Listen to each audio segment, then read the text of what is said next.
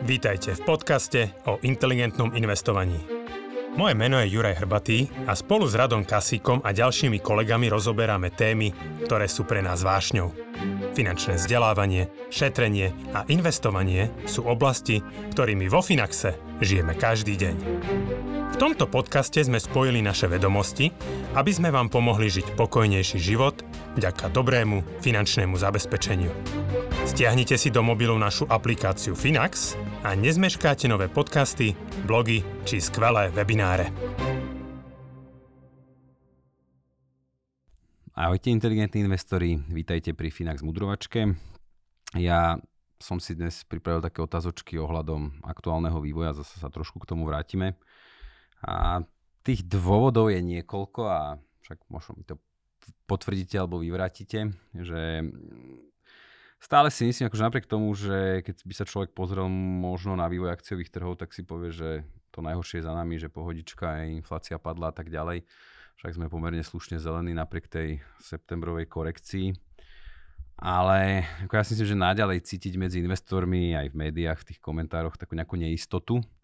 A ona sa hlavne vychádza z toho, že sú dosť tie ukazovatele rozporúplné. Ja sa priznám, že neviem, že či som vôbec počas mojej kariéry takéto niečo zažil, však možno mi poviete, že o nič, o nič vážne nejde. Ale je, je to každopádne zaujímavé, vy ste v podstate na začiatku roka, keď sme sa venovali týmto témam, alebo v priebehu roka boli pomerne optimistickí, takže mňa bude aj zaujímať, že či sa niečo v pohľade na vývoj ekonomiky a výhľad finančných trhov zmenilo. Ja dám aj taký disclaimer, že my moc sa úplne tomu trhovému vývoju nechceme venovať, keďže ako dlhodobo komunikujeme, je to skôr taký šum a nemá to moc spoločné s investovaním a proste veštiť z kryštálovej gule, gule k ničomu nevedie. Takže treba aj toto brať, ako že sú to skôr také naše názory, nejaká polemika a tá mudrovačka, ako sme to nazvali. Tak začneme hneď, že s odstupom času, možno keď si to porovnáme so situáciou pred letom, kedy sa asi naposledy taká mudrovačka na túto tému robila v rámci manifestu. Zmenilo sa podľa vás niečo? Aj k lepšiemu, k horšiemu? Podľa mňa výrazne nie. Janči? Ani nie. Čiže akože naplňajú sa stále tie očakávania, že nič vás také zásadne nejak neprekvapilo.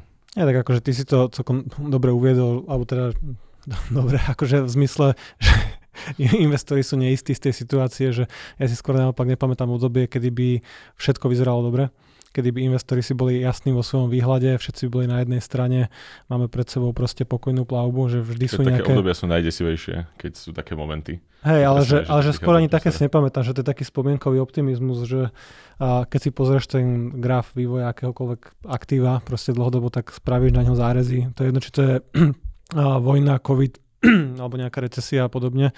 Čiže akože vždy je podľa mňa veľa dôvodov na obavy. Akurát ten vrchol pesimizmu bol dosiahnutý koncom minulého roka, kedy proste 9 alebo 11 z 10 ekonomov si bolo istých, že bude recesia v tomto roku, bude hlboká, je to naisto, všetky banky, všetci boli na jednej strane toho ako keby obchodu.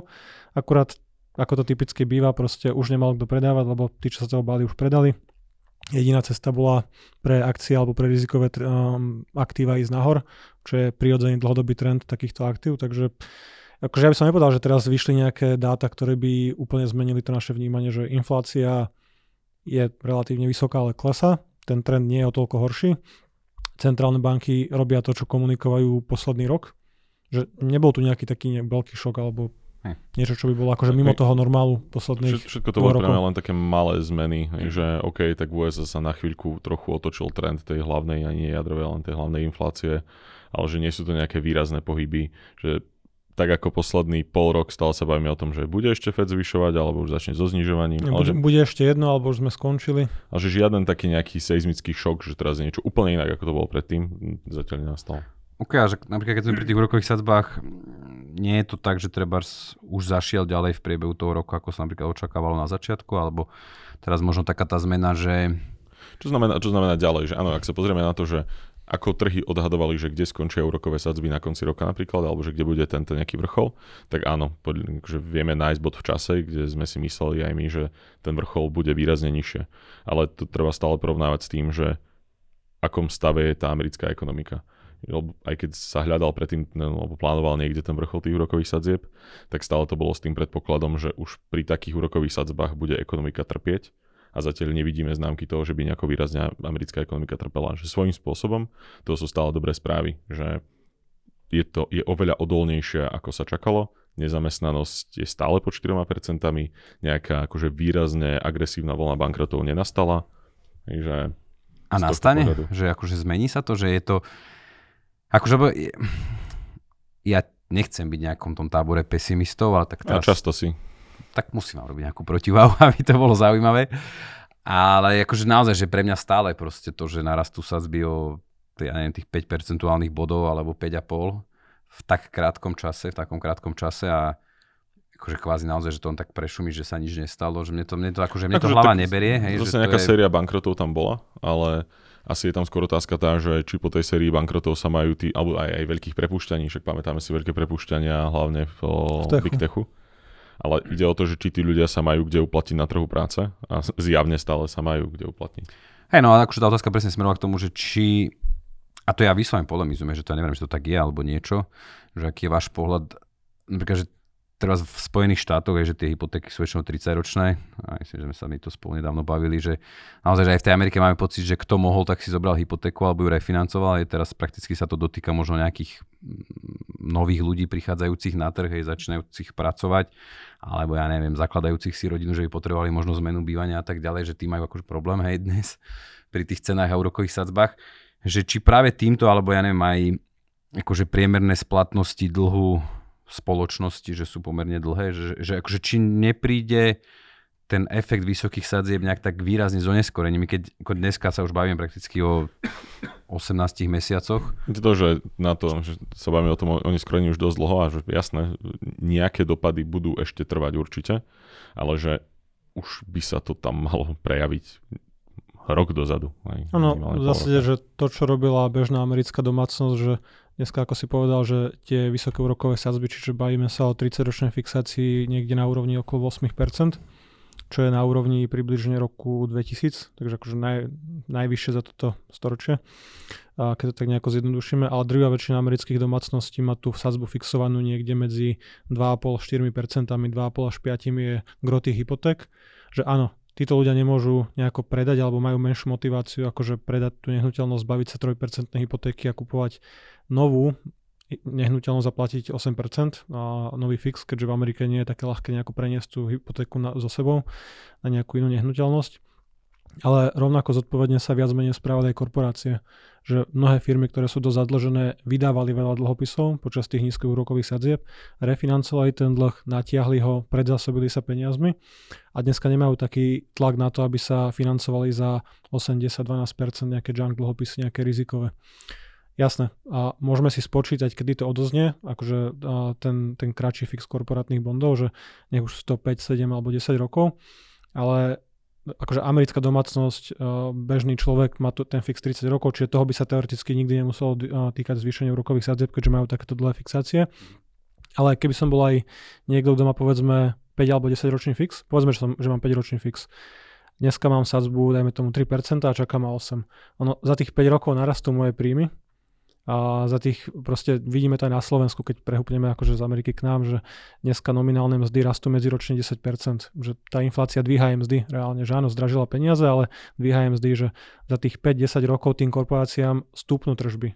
Proste oni prenášajú tú infláciu na spotrebiteľa, oni proste budú zarábať viacej a v čase, keď im ten lacný dlh bude maturovať, keď bude splatný a budú musieť refinancovať, jednak možno tie sazby budú nižšie ako dneska, čo je celkom akože racionálne očakávať, veľmi pravdepodobné a hlavne ich príjmy budú niekde úplne inde.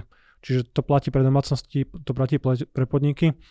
Akože určite tie firmy sú zodpovednejšie, že máme akože vzdelanejších, šikovnejších ľudí, ten kapitalizmus proste akože je veľmi vyspelý, že proste tí finanční riaditeľia proste robia zodpovednejšie kroky ako v minulosti, správajú sa lepšie aj domácnosti, aj podniky, takže akože hľadať nejakú katastrofu, že teraz nás čaká hneď ako sa bude refinancovať dlh, že to by som sa až tak toto, nebal. Toto vie prekvapiť len veľmi naivné alebo nezodpovedné firmy v tento moment už už to trvá dosť dlho na to a zároveň ako hovoril Janči, že majú dosť natiahnuté tie splatnosti do budúcna dosť na to, aby sa na to vedeli proste pripraviť v priebehu ďalších rokov, aj keby tie sadzby ostali vyššie. Čiže dá sa povedať, že akože ten stimul z tých minulých rokov bol naozaj tak veľký, že proste budeme ho cítiť. Ale akože v dobrom, hej, že to nebolo, že teraz sa bavíme o peniazoch, ale že využili tú, tú príležitosť, že to bude trvať, trvať ešte pár rokov. Čo okay. možno, možno aj vysvetľuje trochu to, že prečo nebolo miestami cítiť tie dopady tých stimulov až tak, že, že často boli policy makers toho takí nešťastní, že tu sme napchali strašne veľa peniazy do ekonomiky, ale neprejavuje sa to takým spôsobom, ako by sme predpokladali. No presne, ak sa napríklad firmy predzásobili tými peniazmi, ale nepretavili ich do, do rozšírenia výroby, do nejakej spotreby a tak ďalej, tak to nemalo ten efekt v krátkom do, časovom dopade. Čo som teraz sa to tak dosť sklonuje, nie ten Microsoft, že ako má situáciu, že ak presne ukážka toho že ako by mali vyššie sadzby škodiť, lebo však on má nejaký dlh, ale vlastne sa zistil, že on má viac toho kešu ako dlhu. Čiže on na dlhu platí, ja neviem, 1% úrok a na keši berie teraz 5%.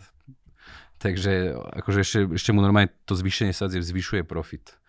To som to Predpokladám, tak... že to isté platí pre, pre Apple, Apple a pre Určite. všetky tieto veľké giganty, ktoré sedia pomaly na stovkách miliard akože nejakých rezerv.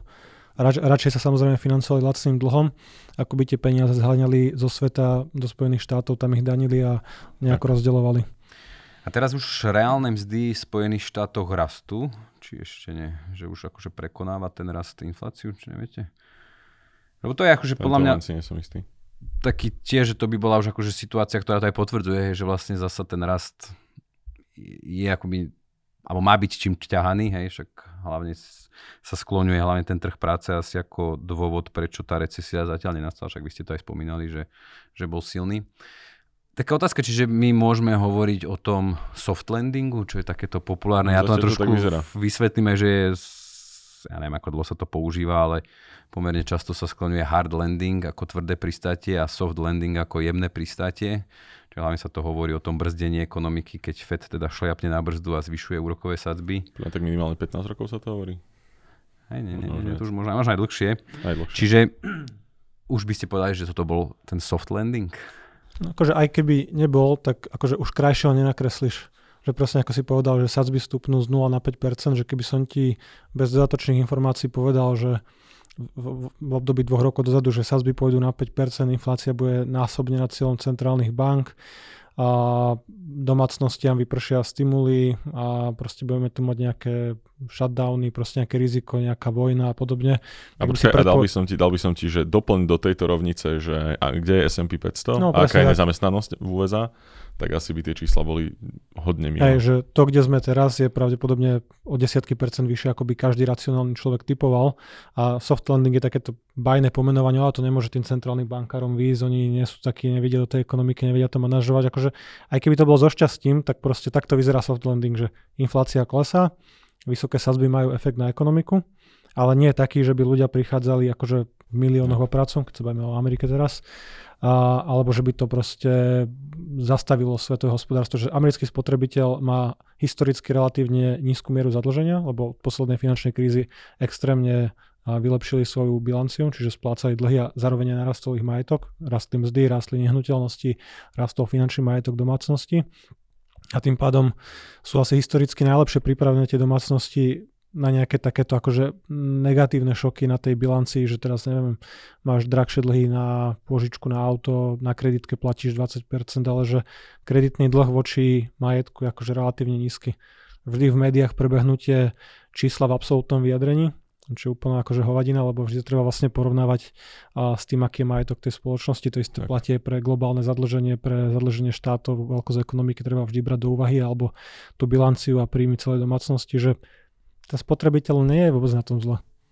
Nie, však je to vidieť aj všade, všade okolo nás.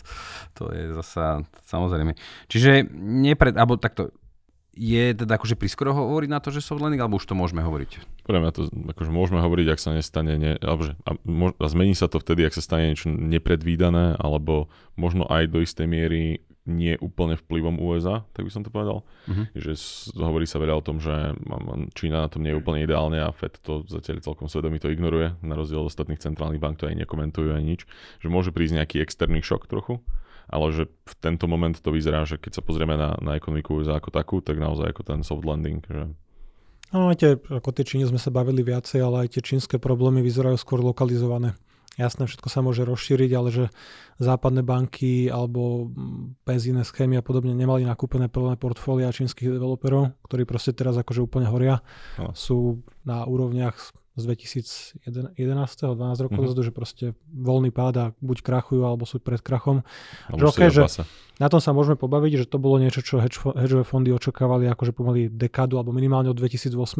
Že teraz to prišlo a že stále proste akciové trhy sú nie tak ďaleko od maxim, domácnosti sú na tom v pohode a Američanom a Európanom je to, Európanom je to šumafúk. Čiže tu aj tak odznelo, keď ste hovorili, že treba, že od tých 5 rokov môžu byť potenciálne tie sadzby nižšie, alebo tak, tak bolo z vás, že akože celkom ste presvedčení, že budú no, nižšie. Tak sú nastavené aj trhové očakávania. Hej, ale tie trhové očakávania bolo akože súvisia, alebo že, sa opýtam, že nejde to potom ruka v ruke s recesiou? Že nemusí dojsť, akože dostaviť sa recesia, aby sa znižovali úrokové sadzby? Lebo akože ja si stále myslím, že ten trh to trošku čaká. Že, hej, ale že, že nie je nutné, že stačí ako už zmena trendu že už keď sa ukáže to, že americká ekonomika to začína negatívne poci- pociťovať, to nemusí vôbec dojsť do recesie, už stačí, keď eh, začne sa citeľne ochladzovať trh práce a už vtedy, akože Fed má teraz dosť veľký arzenál toho, čo môže robiť, má akože dosť nabité. Má z čoho znižovať. Má z čoho znižovať, takže tam si myslím, že oni skôr už tiež tak pomaly, ako, už tak čakajú, že už, už môžeme. Takže... Akože myslíš, že je to tak, že lebo to je tiež možno taká ďalšia otázka moja, keď som ťa počúval, že na ktorú stranu je ten Fed viac priklonený, že či sa bojí viac akoby návratu tej inflácie a že proste chce byť presvedčený naozaj, že ju zrazí až no, niekde k tým 2%. To, to pre mňa, že, že definícia soft landingu alebo súčasť toho, keď sa bavíme o soft landingu je presne to, že Fed alebo centrálna banka akokoľvek toto trafí presne do stredu. Takže aj dostatočne zrazí napríklad infláciu alebo do, dosiahne svoje cieľa, nech sú ten moment akékoľvek a zároveň neovplyvní tým ekonomiku príliš tým negatívnym smerom.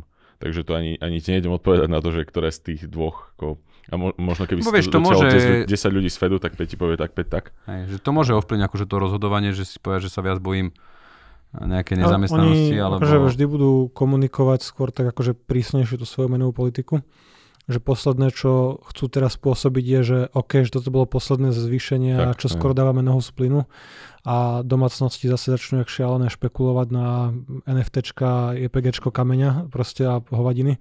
Čiže nechcú, pod, akože vieme si predstaviť, aké bola trhová reakcia, keby, keby J. Powell povedal teraz, že toto bolo posledné, máme naplánované zníženie úrokových sadzieb a... Ja, ďalší rok ideme dole, hej. Hej, tak akože S&P máš na maximách, akcie proste rastú a a, on a inflácia o sebe, sama o sebe, tá komunikácia by mohla akože oživiť tú infláciu. Takže potom presne, keď som o, firma, čokoľvek, tokoľvek, tak domácnosť, tak keď už potom by som v úvodzovkách vedel, že tie sadzby pôjdu dole, tak nemá, no, nemá to ten efekt. Kúpiš ne? si tú nehnuteľnosť aj za drahšie, kúpiš si to auto, proste vieš tie dlhy potom refinancovať, vieš, že... oni teraz, teraz musia komunikovať to, že, že sme pripravení na akože dlhší čas, čo budú tieto sadzby tak vysoko, ale pri mne sa mi tomu až tak nechce veriť, že o 3 roky sa budeme baviť o 5% Alebo ako si povedal ty, tá komunikácia im vydrží do prvej recesie, ktorá bude proste negatívne ovplyvňovať akože nezamestnanosť alebo celé hospodárstvo a v tom momente tá komunikácia sa zmení, tak ako vlastne vždy aj to jedno či COVID alebo a veľká finančná kríza. Ja, lebo akože aj tie ekonomické teórie hovoria, akože, čo, čo som sa tak pýtal, že ako štandardne by sme mali očakávať trošku náraz nezamestnanosti na zníženie inflácie. Ja netvrdím, že to tak musí byť. Tak on tam však, trošku je zase. Lebo ja si myslím, že stále ten svet je skôr deflačný ako inflačný. My sme to tiež tu už hm. niekedy v tomto roku hovorili. No. A mňa to vôbec neprekvapí, keď sa to otočí. Je, že dobre, že teraz to trochu tie komodity držia a si to nejaký čas budú. Jednak skrz to, čo sa deje, skrz nejaké možno nízke investície v uplynulých rokoch do tohto. No, politické všetky, zásahy do toho. A všetky tieto zelené iniciatívy. Tak. A Takže... to sa presne teraz ukazuje na rope. Takže mm, dopyt po rope je teraz podľa historicky najvyšší, aký bol teraz podľa toho najnovšieho reportu. Čo asi, keby sa nám spýtal 2-3 roky dozadu, tak by sme asi typovali, že už, 150, už bude pomaly klesať. No. A, ale mm, hej, že produkcia sa veľmi nezvyšuje v USA kvôli politickým dôvodom.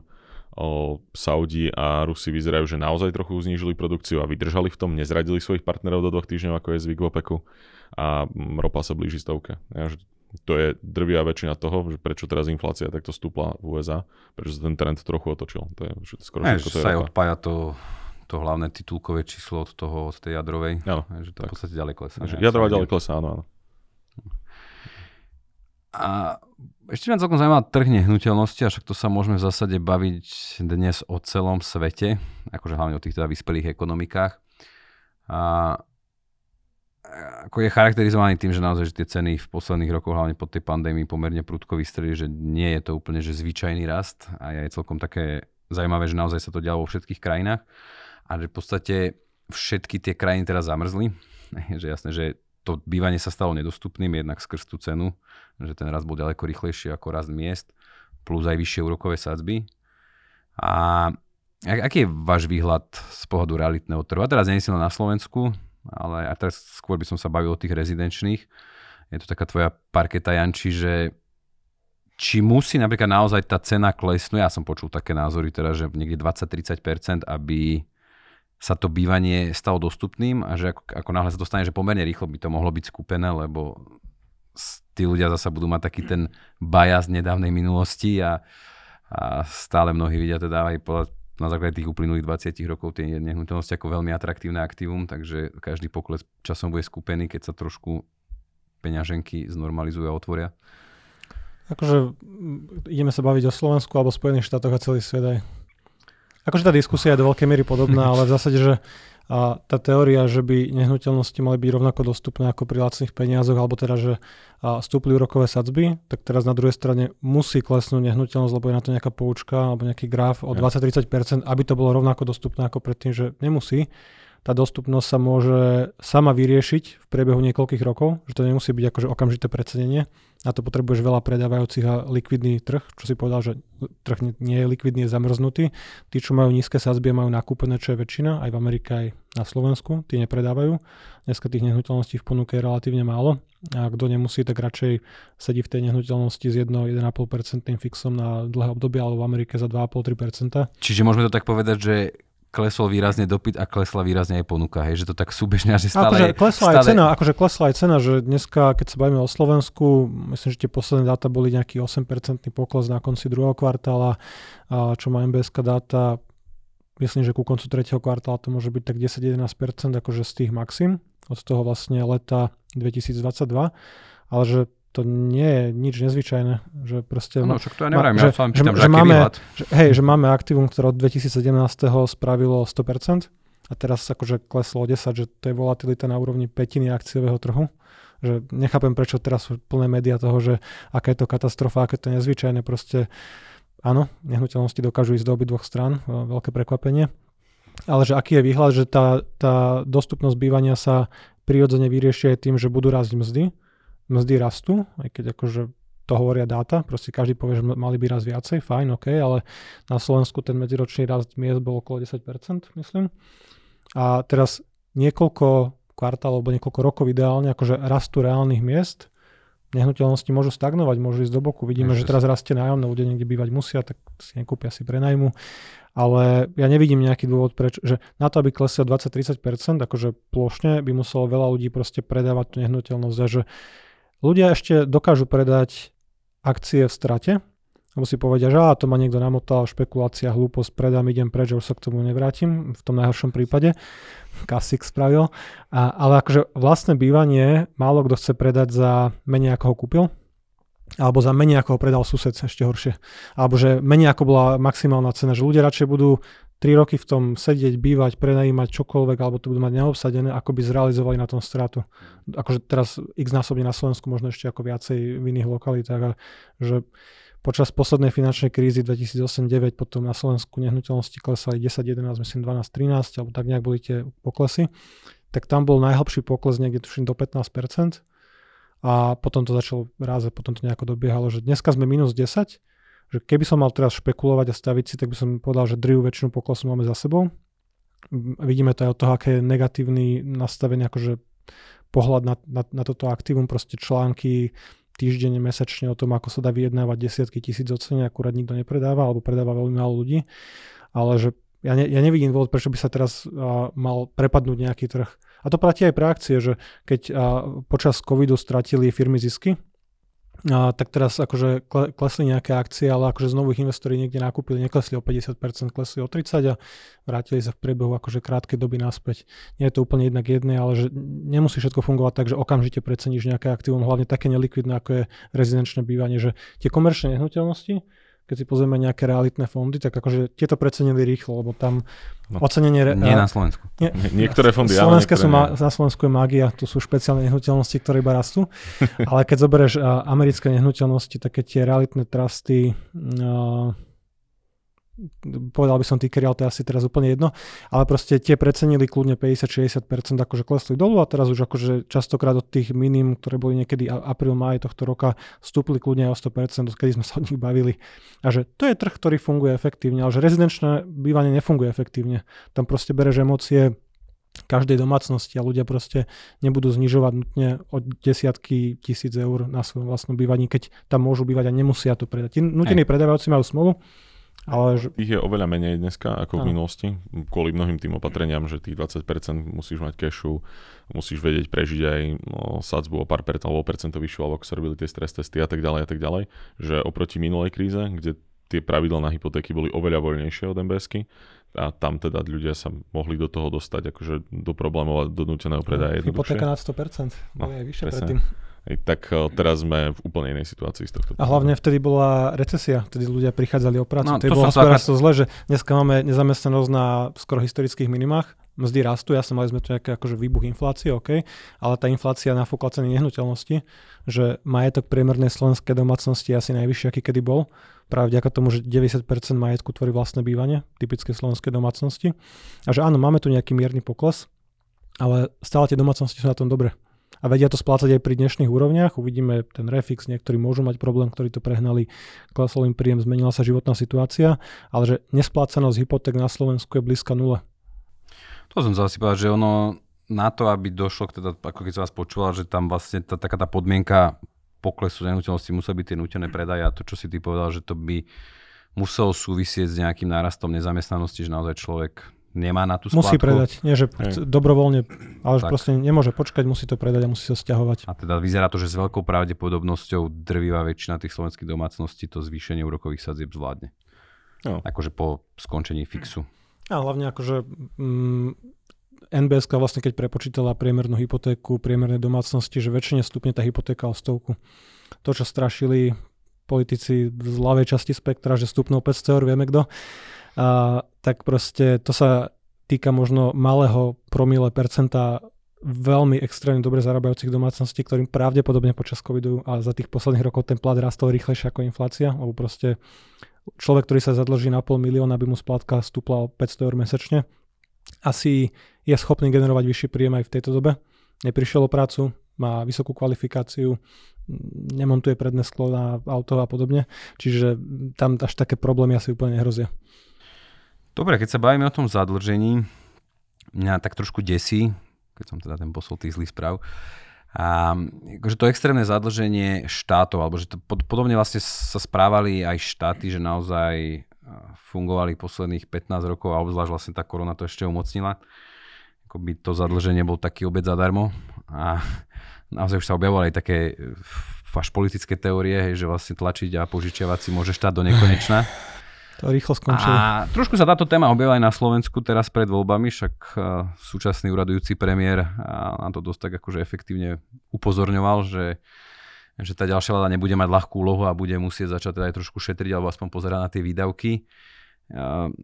Aj ako, že tu sa pýtam, že či naozaj je toto problém, lebo ja napríklad zatiaľ nevnímam, hej, že z toho trhu, že by to bolo nejak alarmujúce, že dobre, že možno volatilita dlhopisového trhu je vyššia, ale asi to nesúvisí s nejakým kreditným rizikom, že skôr s tým prudkým nárastom úrokových sadzieb, aj že stále je akože obrovské kvanta peňazí tečú do dlhopisového trhu.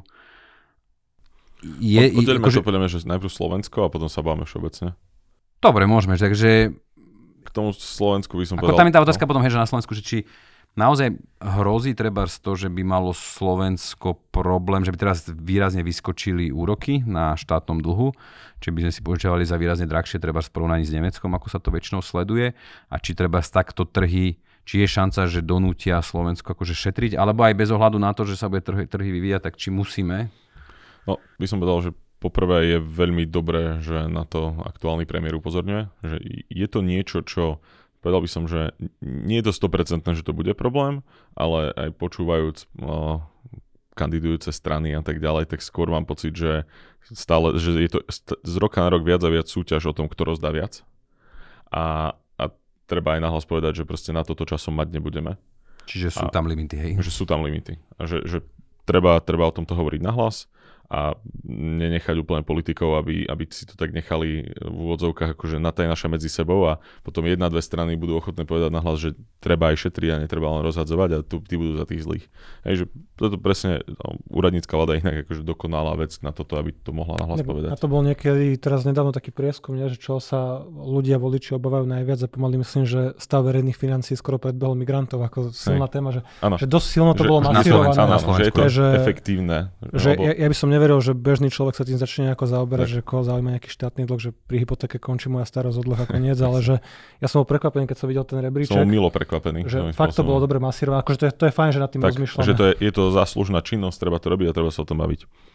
Na druhej strane, teraz zatiaľ v tento moment nie sme v takej situácii, že by nám to trhy dávali vyžrať, že by bola naozajstná obava finančných trhov o, o naše splácanie že nevidíme, že by nám nejako rapidne stúpli úroky na štátnych dlhopisoch, akože mimo toho, ako vstúpajú všade kvôli rastúcim rokovým sadzbám. Môže sa to zmeniť po sobote? Hypoteticky sa to môže po voľbách zmeniť, ale že môže sa stať čokoľvek samozrejme vo voľbách, ale že neviem, že mm, ne, podľa mňa ani trhy to nevnímajú s takou nejakou obavou, ako napríklad keď sme sa pozerali na Taliansko, že ak táto, vláda, táto strana urobí, akože poskladá vládu, tak to bude naozaj že obrovské riziko pre verejné financie. Tu podľa mňa trhy aktuálne nemajú pri akože relevantných stranách, ktoré by to mohli poskladať, takúto obavu. Nehovorím o tom, že teda, že či ako sa tie strany budú správať, čo urobia, čo neurobia, ale že aktuálne táto obava z našich volieb ekonomická nie. Z našich volieb je skôr no, geopolitická obava, že či ostaneme smerovať na západ, alebo to otočíme. Ale to je iná téma a tá sa až tak netýka dlhopisov. A teraz, keď sa pozrieme do sveta, akože hlavne napríklad na tie Spojené štáty, lebo ako raz toho dlhu je naozaj extrémny, No, Spojené štáty pre v tento moment si, si povedali, že idú nasledovať cestu o, o Franklina Roosevelta a budú do toho tlačiť tak veľa peňazí, že snáď bude dobre. Hej, aspoň to, takto vyzerá, že demokratická strana by toto robila najradšej. Tam majú na to do istej miery niektoré kontrolné mechanizmy, však aj teraz zase sa, sa bavíme o, o shutdowne vlády, alebo teda úradov a tak ďalej. O, lebo áno, v konečnom dôsledku v nejakej forme s tým musia súhlasiť obe strany áno, je to tiež trochu problém, ale, ale nevnímam to zatiaľ ako nejaké obrovské riziko. Čiže napríklad tá, tie Spojené štáty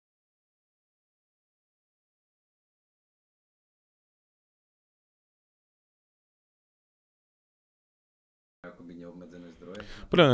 to nie je len o tom. Nie.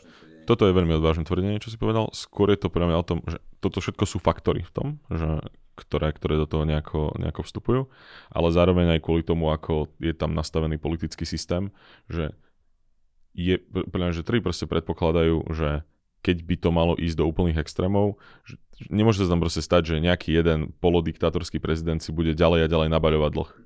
že aj, aj, akože aj demokrati majú v tomto nejaké svoje kontrolné mechanizmy, že však nie je to jednoliatá banda, ktorá by chcela len rozdávať a, a republika aj napriek tomu, že chcú rozdávať viac ako kedysi, kedysi boli oni strana fiskálnej zodpovednosti, stále majú dosť veľa hlasov, akože, no, ktoré volajú po fiskálnej zodpovednosti.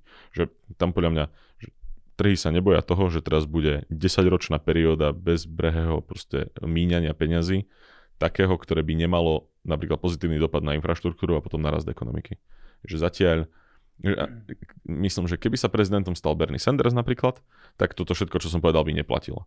Ale vzhľadom na to, že máme, môžeme sa na to pozrieť akokoľvek, ale relatívne proste stredovú vládu aj v USA, tak aj tie veľké zelené projekty a tak ďalej sú často vnímané tak, že by mali v konečnom dôsledku podporiť ekonomický rast a tým pádom ako ten dlh nie je potom taký problém. Mm, či spýtam sa možno ešte inak, že očakávate v blízkej dobe akože potrebu nejakého šetrenia vlád, vlád takých tých kľúčovejších možno, ktoré majú akože väčší dopad na svetovú ekonomiku?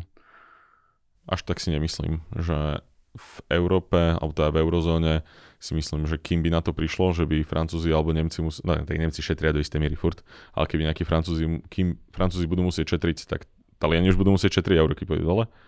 A, ale hej, Taliani akože hypoteticky môžu byť ten, ten problém trochu. A USA skôr vyzerá, že nech bude vládnuť ktokoľvek, tak skôr si zvolia cestu toho, že áno, kvôli tomu, čo si ty povedal, vymenoval, tak oni majú ešte ten priestor celkom ešte vypumpovať ten dlh viac. A zainvestovať to proste do veľkých štátnych projektov, ktoré aj, ak budú rozumne urobené, tak to bude OK.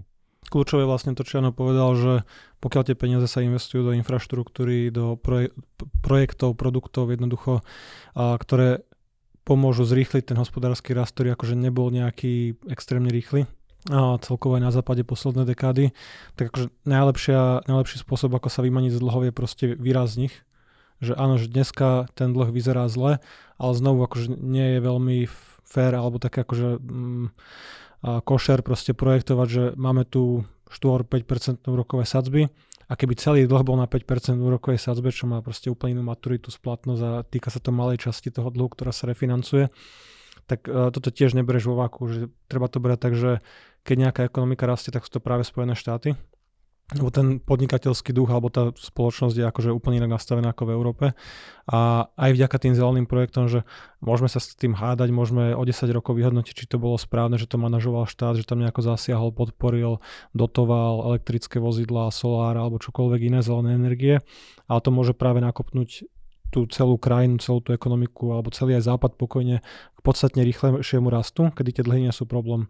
Rovnako ako domácnosti, keď stúpa ten príjem vyššie, ako stúpne tá splátka hypotéky o 5 rokov, tak to môžeme brať ako analogiu, že jasné, keby tie úrokové sazby vždy boli na 5, 6, 7% tak to zbrzdí, lebo tie peniaze ti to odčerpá z aktivít, ktoré by si mohol použiť inde.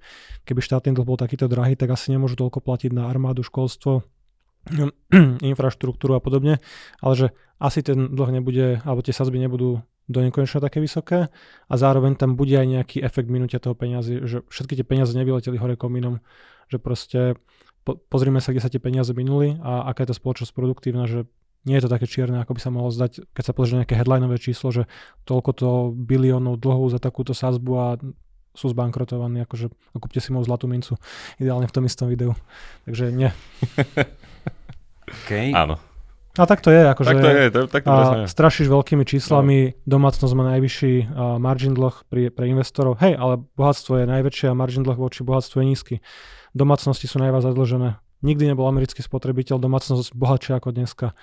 Nehnuteľnosti klesajú. No, akože top americké metro oblasti už rastú za posledný mesiac, že uh, tie čierne scenáre väčšinou je dobré akože uh, úplne, úplne ignorovať alebo sa... Aby som to zovšeobecnil, že akékoľvek extrémne scenáre. Áno, aj pozitívne. Hej, ale že ale... ja, ja som už nevidel roky extrémne pozitívne ano, scenáre. Hej, hej. Že je málo takých uh, techno-optimistov, alebo väčšinou to je s technológiou spojené ten optimizmus, že, a, že by neboli problém zdroje a nebudeme tu všetci znovu buchať kamene o seba, že, ve, že väčšinou sa objavujú tie negatívne scenáre, lebo tie sú proste žiadané. Tak, proste potom je dopyt a ľudia sú prirodzene akože defenzívni, sme proste potomkovia ľudí, ktorí boli opatrní, ktorých nezožral ten tiger, ktorí sa proste boja, boja sa HDP teraz, už sa nebojíme hadov, tak proste Treba byť optimisti. Proste.